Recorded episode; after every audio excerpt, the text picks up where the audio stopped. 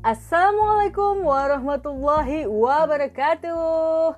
Alhamdulillahirabbil alamin. Assalatu wassalamu ala asrafil anbiya'i wal mursalin Wa ala ali wasabi ajmain. Masya Allah, Masya Allah, Masya Allah. Alhamdulillah bertemu lagi nih teman-teman Bersama aku seperti biasa di hari Senin. Mumun Hadi dalam acara Ngehits Ngehitsnya Koma edisi Senin 12 Oktober 2020 Ya ini ngehits ke-18 ya teman-teman. Well, seperti biasa hari ini aku membawa sebuah tema baru teman-teman. But karena kemarin sempat aku cancel uh, nggak uh, kasih nasyid gitu Jadi hari ini aku khususin ke kasih kalian. Um, Wait a minute. Jadi hari ini aku khususin kasih kalian satu nasyid Seperti biasa. Stay tune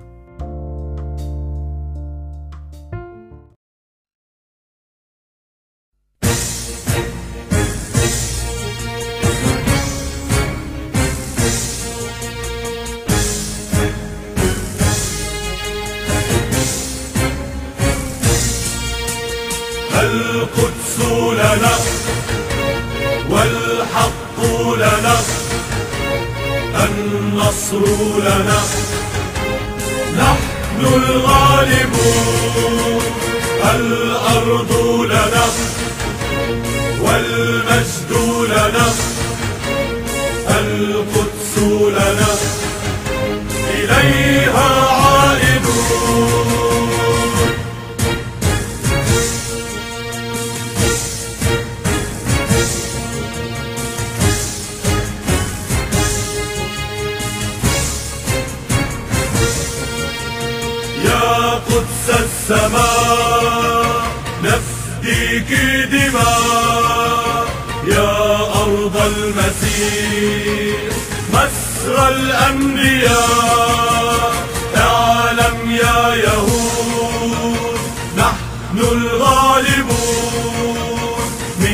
كل الدروب حتما زاحفون من تحت الحجر من بين الشجر. مع عصف الرياح نحن قادمون. القدس لنا والحق لنا. النصر لنا. نحن الغالبون. الأرض لنا. والمجد لنا. القدس لنا.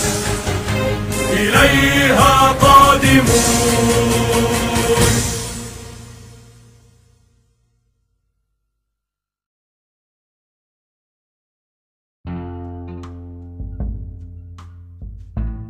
Ya, itu tadi teman-teman Al-Qudsulana atau Al-Quds milik kita lagu itu sebagai bentuk penyemangat ya teman-teman dan selalu mengingatkan kita bahwa Al-Quds atau Masjid Al-Aqsa adalah milik kita seluruh umat muslim di dunia. Jadi uh, jangan sampai kita menyerah untuk mempertahankan Al-Quds. Begitulah kira-kira ya teman-teman.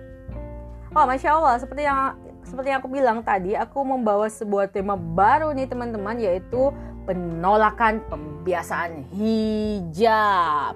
Ya, mungkin teman-teman udah sebagian tahu nih karena memang termasuk berita heboh banget kemarin ketika DW Indonesia melalui akun Twitternya itu bikin postingan nih Jumat 25 September 2020.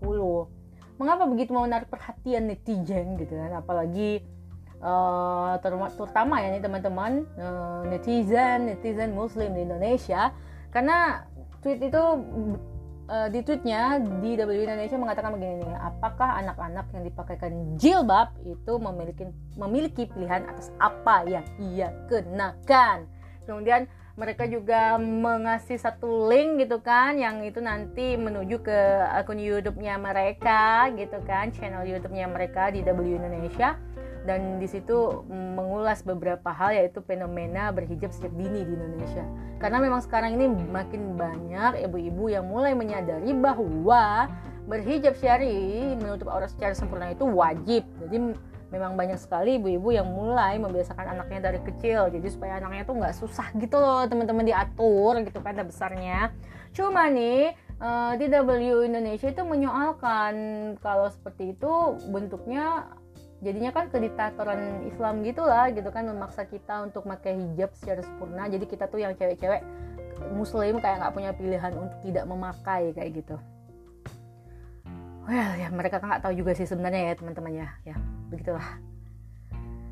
Terus mereka juga menekankan nih di situ dengan mewawancarai salah satu psikolog juga psikolog Indonesia ya teman-teman tentunya yang di situ yaitu Rahajang Ika yang mengatakan bahwa mereka menggunakan atau memakai sesuatu tapi belum paham betul konsekuensi dari pemakaiannya itu. Permasalahannya apabila dia kemudian hari bergaul dengan teman-temannya. Kemudian agak punya pandangan yang mungkin berbeda boleh jadi dia mengalami kebingungan. Gitu kata kata psikolog Rahajang Ika gitu kan? Dan di W Indonesia juga mewawancarai satu feminis Indonesia nih yang namanya Dong Darul Mahmada.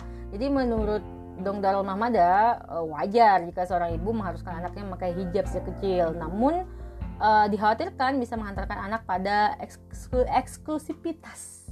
Jadi kayak anak tuh merasa dia karena dia berbeda jadi dia lebih eksklusif gitu daripada teman-temannya yang lain. Walau misal uh, itu bentuk-bentuk yang lucu sebenarnya teman-teman ya bentuk-bentuk kalimat yang lucu mengingat bahwa misalnya nih yang kayak uh, Rahajang Ika bilang uh, konsekuensinya yaitu dia mengalami anak-anak itu mengalami kebingungan.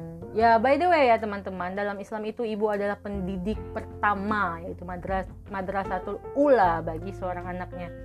Jadi lucu ketika seorang ibu membiasakan anaknya untuk memakai hijab syar'i secara sempurna tapi tidak menjelaskan maksud pemakaian itu kepada anaknya.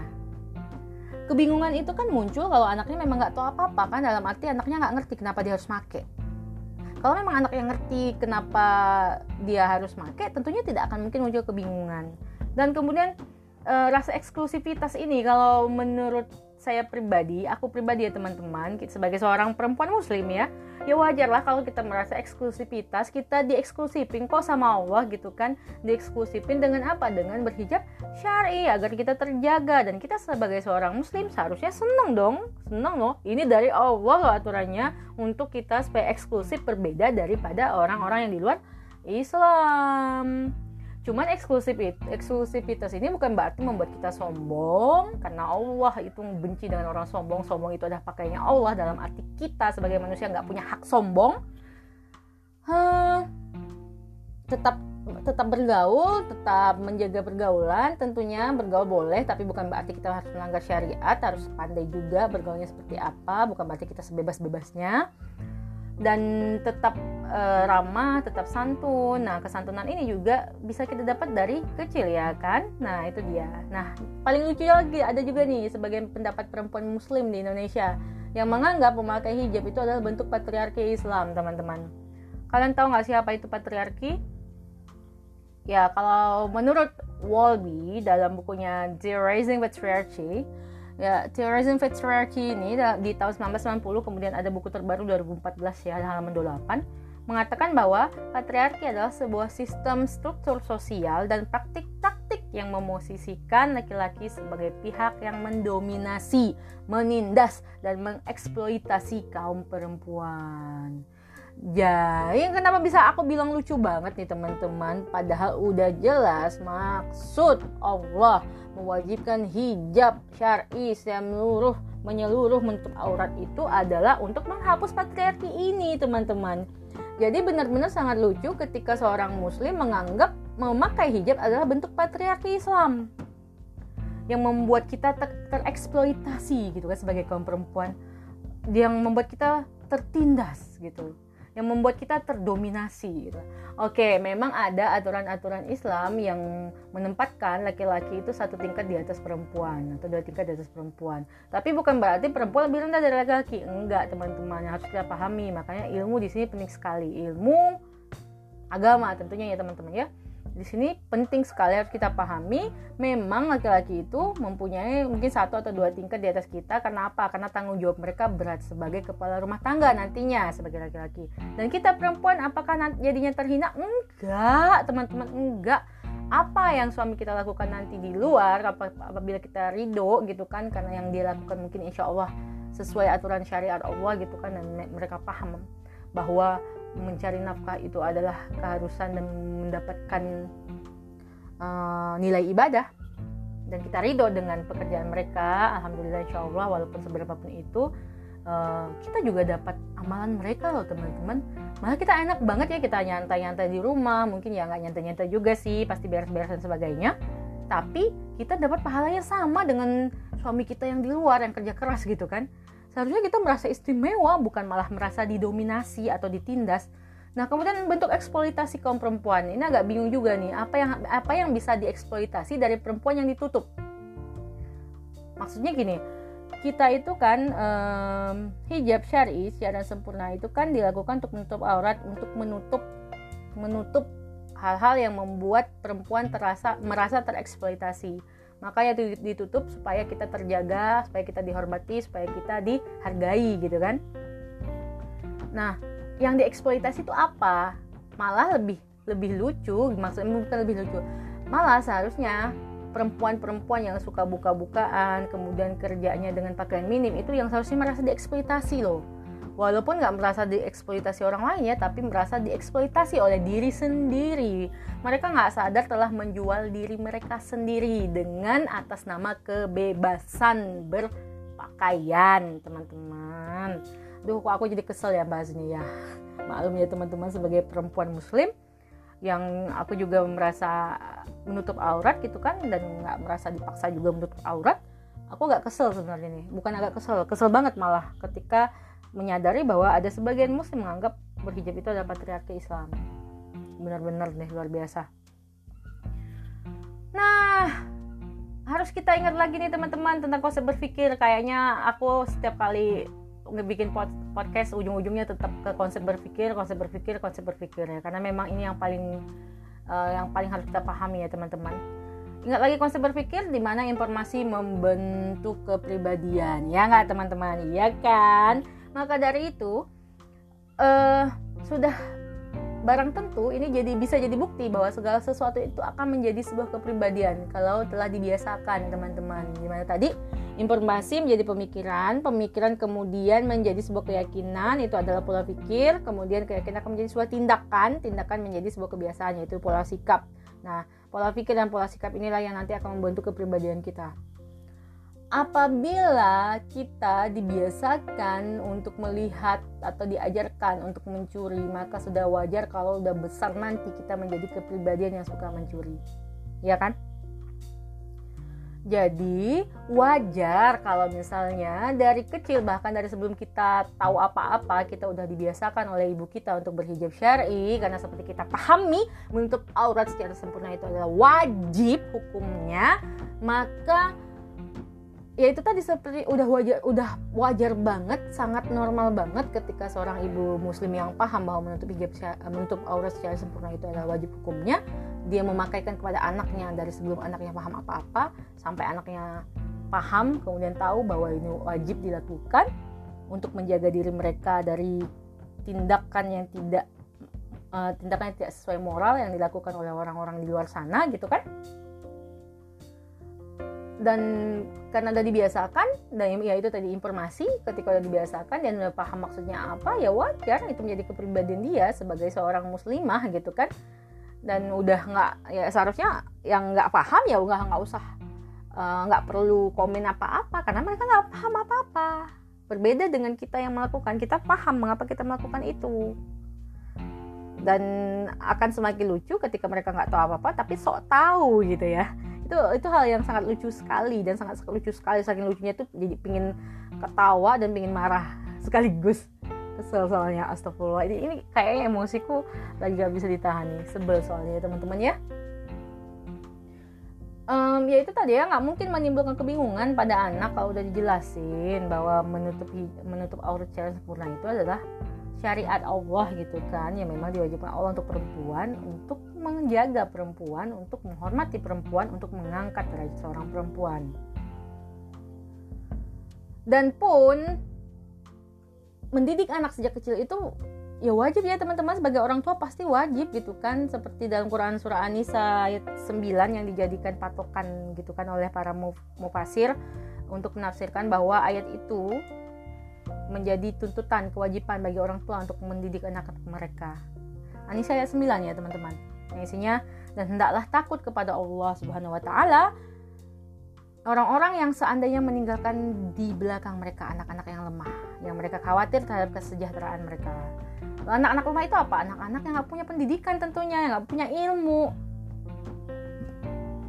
jadi udah jelas uh, menanamkan akidah menanamkan ilmu agama kepada anak agar tertancap kuat keimanan dalam dada mereka. Itu wajib dari dini loh teman-teman. Bahkan ada yang bilang dari milih suami loh itu sebagai kita perempuan ya. Jadi uh, untuk mendapatkan anak yang kuat tertanamnya akidah dan Eh, memiliki ilmu agama yang baik itu dimulai dari apa? Dimulai dari kita belajar ilmu agama, kemudian kita faham, lalu memilih suami yang benar, kemudian akhirnya mendapatkan anak yang bisa kita didik bersama dengan suami kita. Oh, masya Allah. Ini ini rubrik remaja tapi bahasanya suami suami ya pernikahannya ini wajar ya teman-teman mengingat nanti kalian tetap akan menjadi seorang ibu teman-teman nggak akan bisa dihindari insya Allah Ya, sebab sesungguhnya pendidikan pertama dan utama berasal dari rumah, ya kan benar kan? Strong from home kalau versinya Mbak Mbak siapa tuh lupa jadinya. ya, strong from home, kuat dari rumah. Jadi ini amanah besar bagi orang tua untuk terkhususnya ibu dalam membiasakan anak mendidik anak sejak dini. Gak ada perselisihan ya teman-teman itu tuh jadi dapat dipastikan lah ya bahwa kalimat yang menganggap pembiasaan hijab sejak dini adalah suatu yang ke, uh, adalah suatu kedita, aduh jadi keselio lidah kan saking emosional ya. Sorry sorry teman-teman, aku ulangi ya. Jadi dapat dipastikan bahwa kalimat yang menganggap pembiasaan hijab sejak kecil ada suatu kediktatoran bahkan bentuk patriarki Islam adalah pemikiran jahat teman-teman yang sengaja disebar oleh kaum liberal sebagai bentuk perang pemikiran agar muncul nih keraguan-keraguan di hati-hati kita pemuda-pemudi Islam yang sekarang ini memang kebanyakan jauh dari ajaran Islam. Ya nggak? Bener kan nah nanti kalau ketika kita mulai bingung nih kita mulai galau nih kita mulai goyah nih mereka makin mencecoki kita dengan hal-hal liberal yang akhirnya membuat kita makin jauh makin jauh makin jauh dari Islam. Hal ini sengaja nih teman-teman. Mengingat apa? Mengingat memang ini arahnya ke mana? Arahnya kepada Islamophobia karena itulah misi besar mereka. Agar membuat dunia dan bahkan pemeluk Islam sekalipun pemeluk Islam itu sendiri membenci Islam teman-teman dan ini sangat sangat sangat sangat sangat jahat teman-teman. Ketika kita sendiri sebagai muslim malah nggak suka dengan agamanya. Itu lucu lucu dan aneh gitu kan. Kita milih Islam tapi kita nggak suka dengan aturan-aturan Islam. Well kayaknya gitu aja teman-teman. Maaf nih aku memang benar-benar hari ini nggak terlalu bisa ngatur emosi kesel sebel lengkap lah semuanya Astagfirullahaladzim. Astagfirullahaladzim Astagfirullahaladzim. Kok bisa ya orang-orang tuh kayak gitu ya bisa sih. Wajar sih bisa lah ya karena mereka memang musuhnya Islam. Mereka nggak mau Islam maju. Mereka nggak mau Islam itu bersatu. Mereka mereka nggak mau Islam itu semakin kuat dan hebat. Supaya mereka bisa kayak gitu teman-teman. Ya udah deh ya teman-teman. See you next time di rubrik ngehit selanjutnya minggu depan. Bye bye assalamualaikum warahmatullahi wabarakatuh